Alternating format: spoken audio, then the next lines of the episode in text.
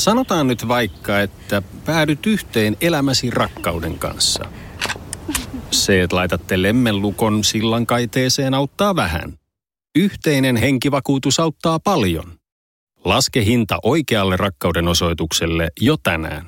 if.fi kautta henkivakuutus. Ammattiliiton jäsenen henkivakuutuksen myöntää Kaleva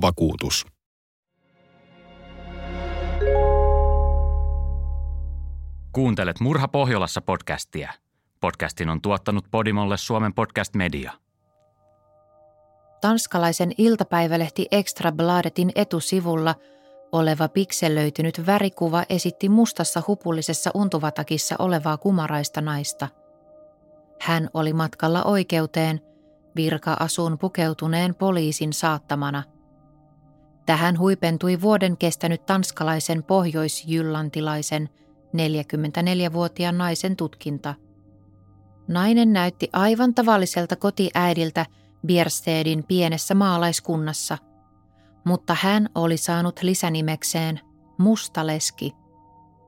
Tuona päivänä syyskuussa 2003, kun lehdessä ollut kuva oli otettu, hän oli saanut Tanskan rikoslain kovimman mahdollisen tuomion, elinkautisen vankeustuomion.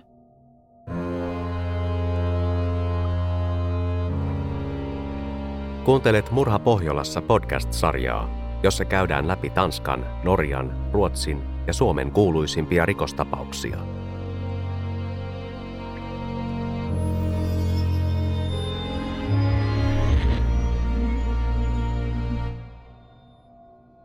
Seuraavaksi kuulet tosi tarinan, jonka taustatutkimuksen ja kertomuksen on laatinut Janne Agard. Tarinan lukija on Heidi Naukkarinen. Tämä tarina perustuu eri medioissa käsiteltyihin faktoihin. Kaikkia yksityiskohtia ei ole otettu mukaan, emme kauta kantaa itse juttuun. Se on oikeusjärjestelmän tehtävä. Kannattaa kuitenkin varautua siihen, että välillä tarina saattaa olla rankkaa kuunneltavaa. Onhan kyse oikeiden ihmisten elämästä ja kuolemasta. 35-vuotias kahden lapsen isä – ja entinen konstaapeli Karsten Kristensen oli yksin kotona omakotitalossaan Bierstedissä jouluna 1992. Vaikka joulua sanotaan sydänten juhlaksi, se oli vaikeaa aikaa Karstenille.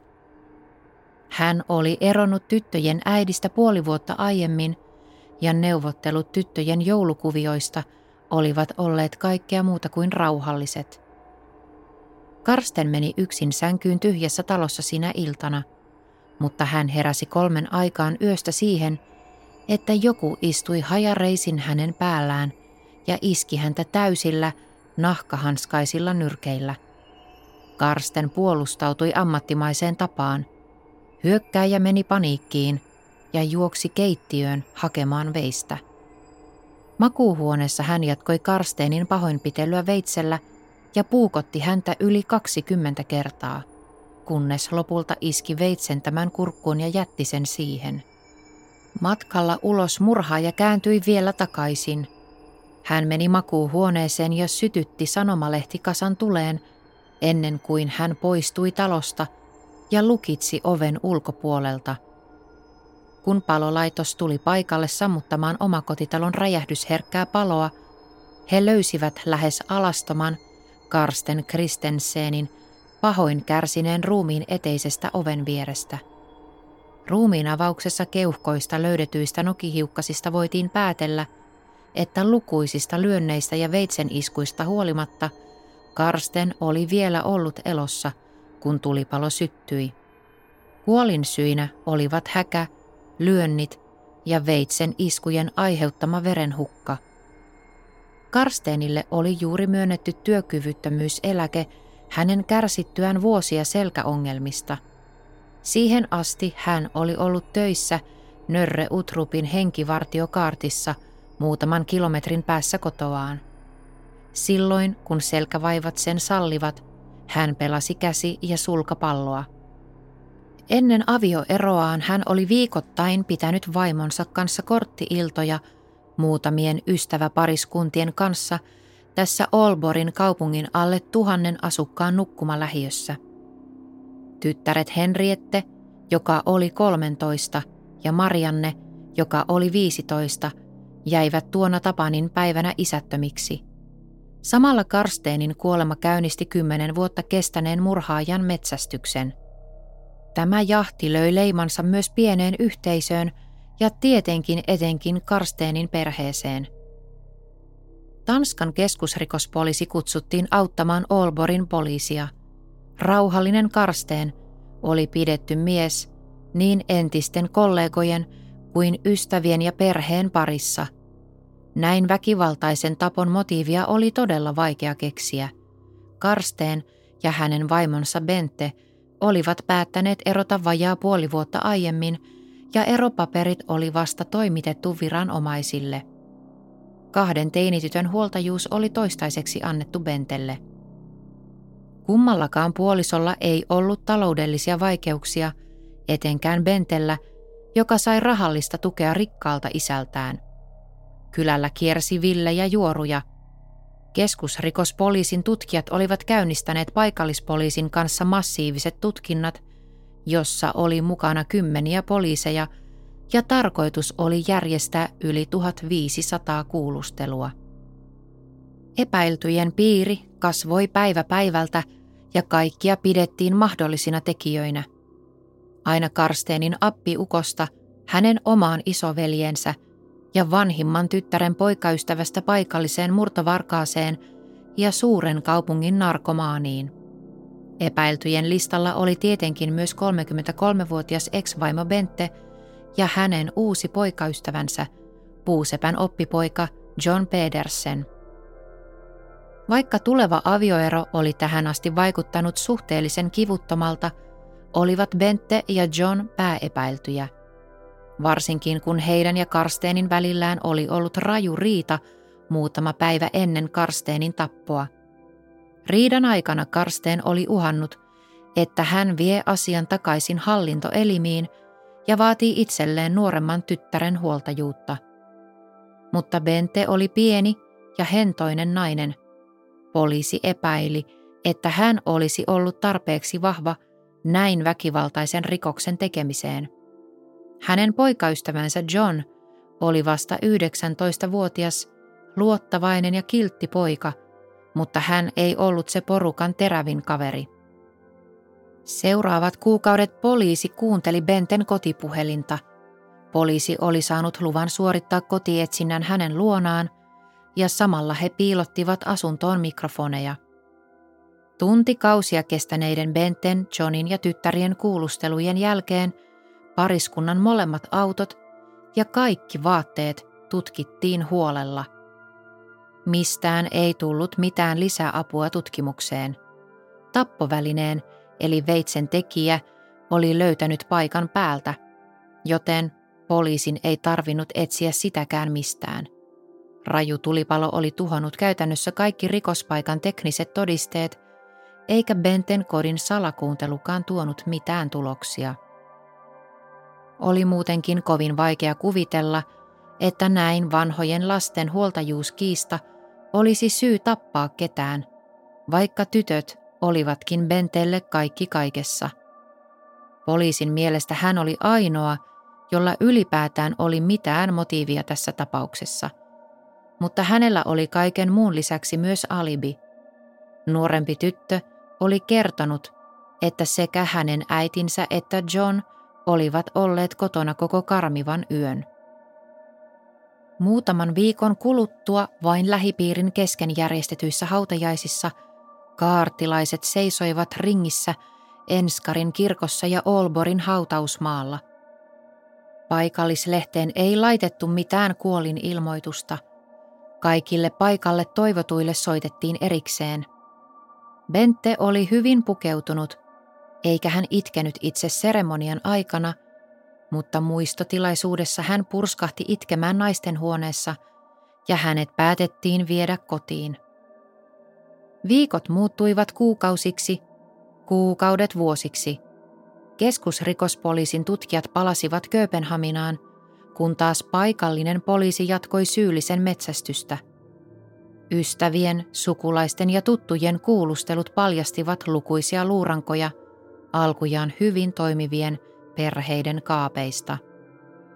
Koko kylä kuhisi juoruja. Siellä sinkoili syytöksiä insestistä, väkivallasta, raiskauksista. Paljastui kolmiodraamoja ja kimppakivoja.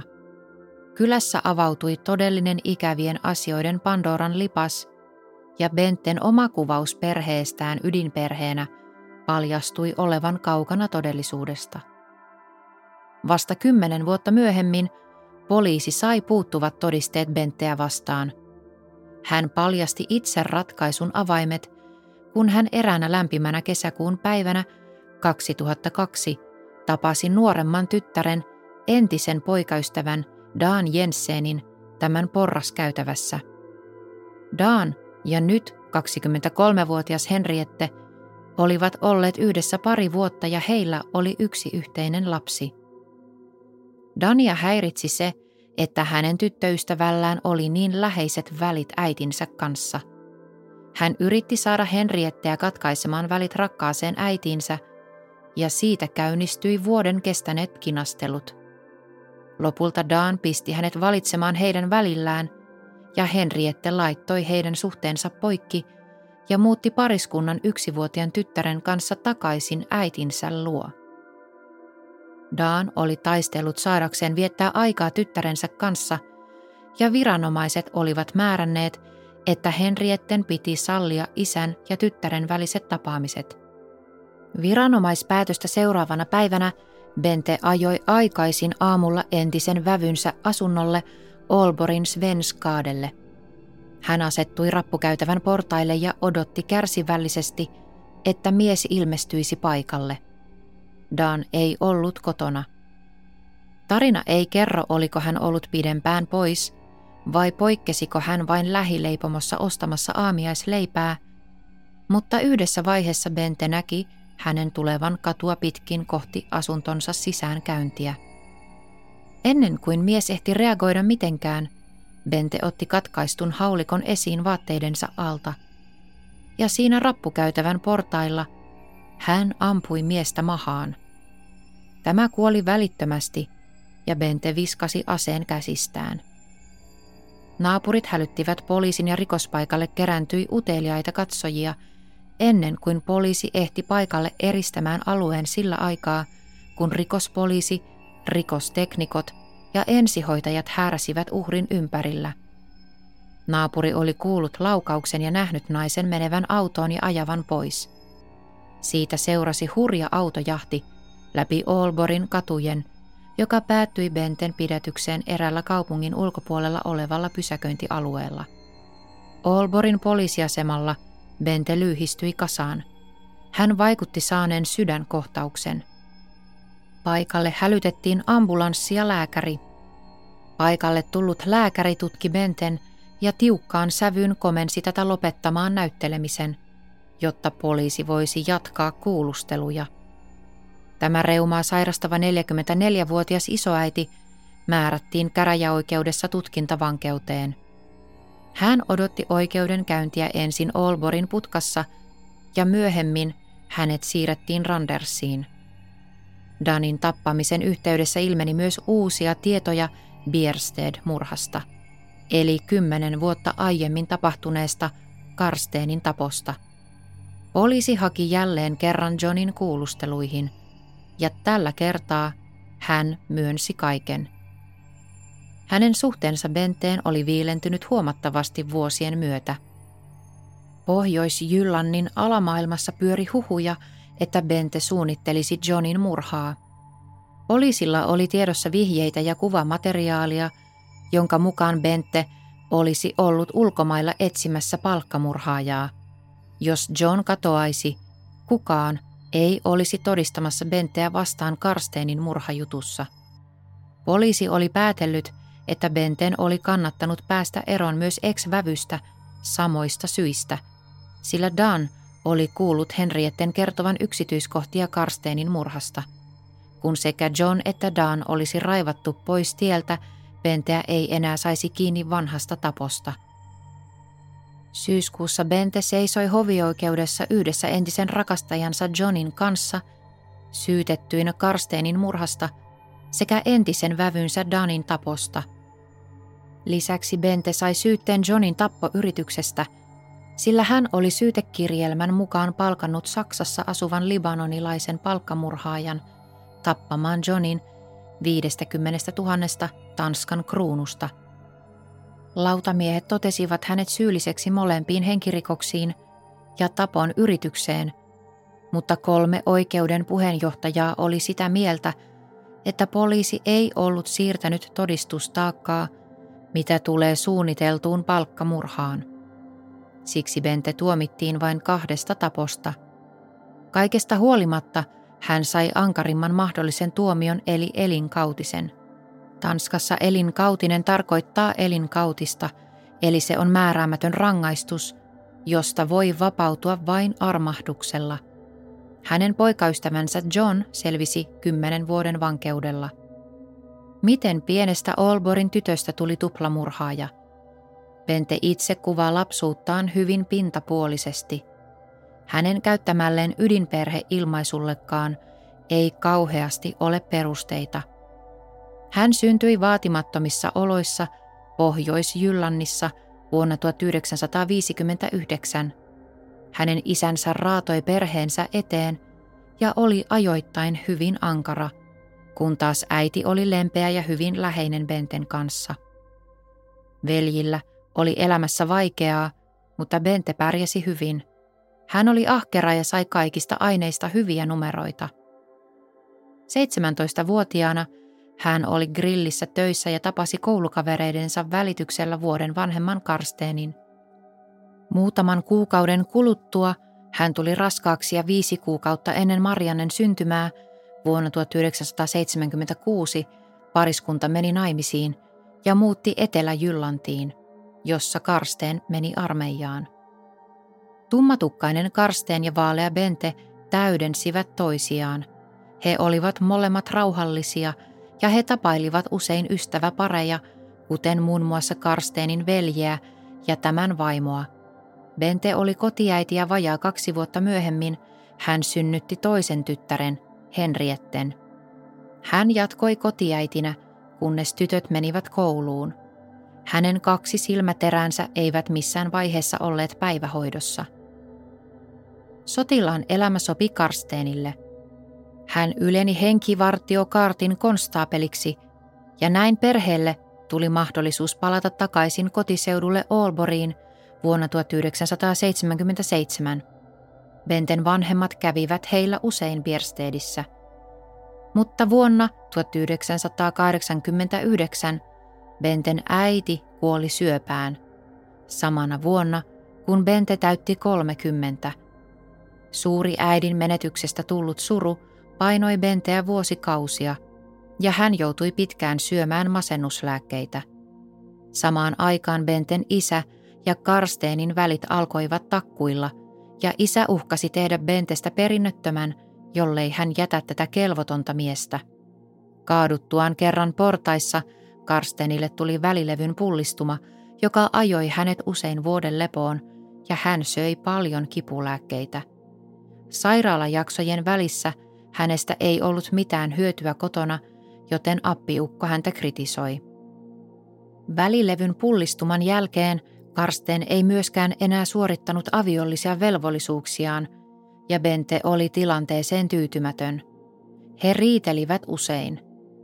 Tilanne kärjistyi tosi pahaksi kesällä 1992 heidän ollessa telttailemassa ystävien, Mariannen, Henrietten ja hänen poikaystävänsä kanssa – Pariskunta tuskin puhui toisilleen ja jännittynyt ilmapiiri purkaantui yöllisinä tappeluina, mikä sai Karsteenin hakeutumaan naapuritelttaan.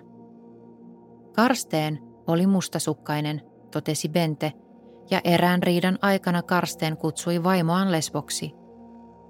Elokuussa 1992 he ajautuivat avioeroon.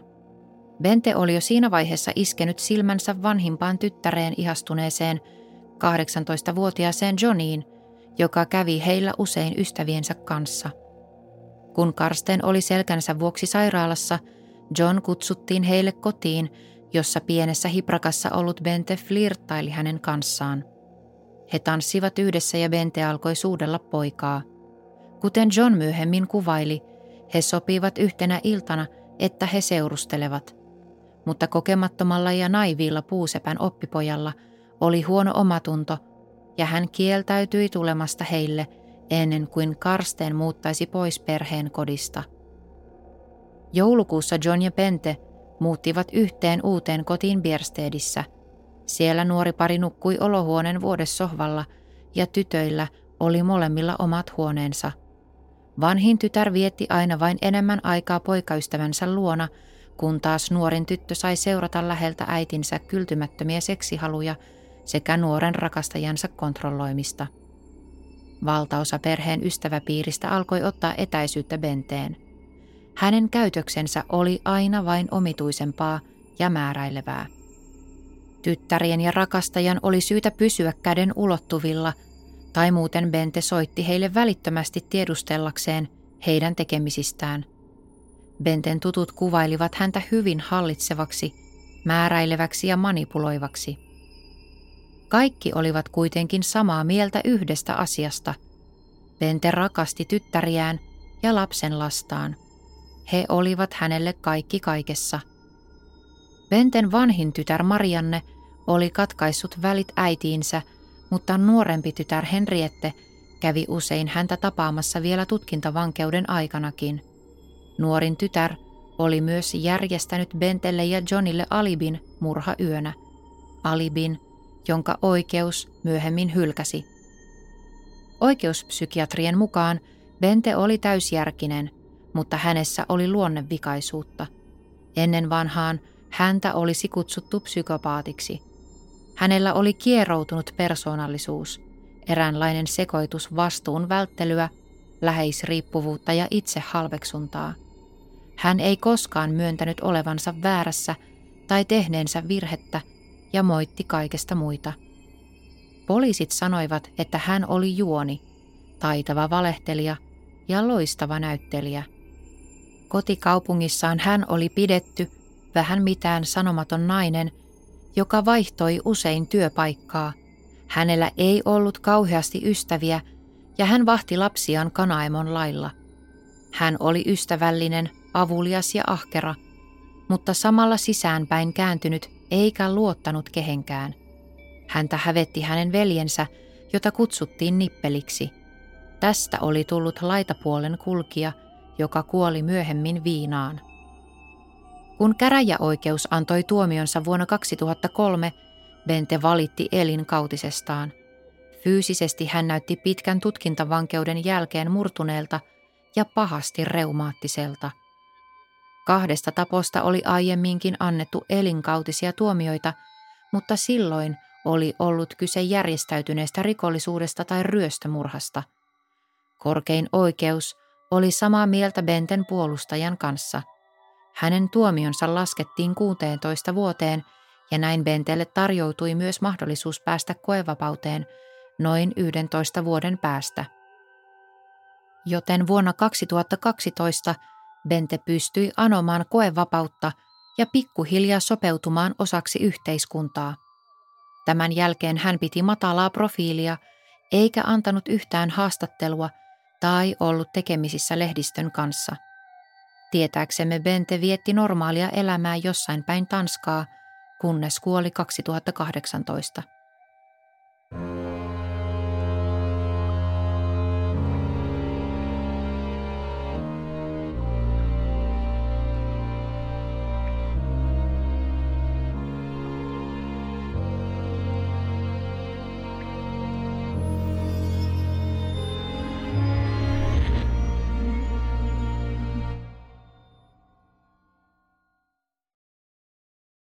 Ota ammattiliiton jäsenen henkivakuutus jo tänään. if.fi kautta henkivakuutus. Vakuutuksen myöntää Kaleva Vakuutus.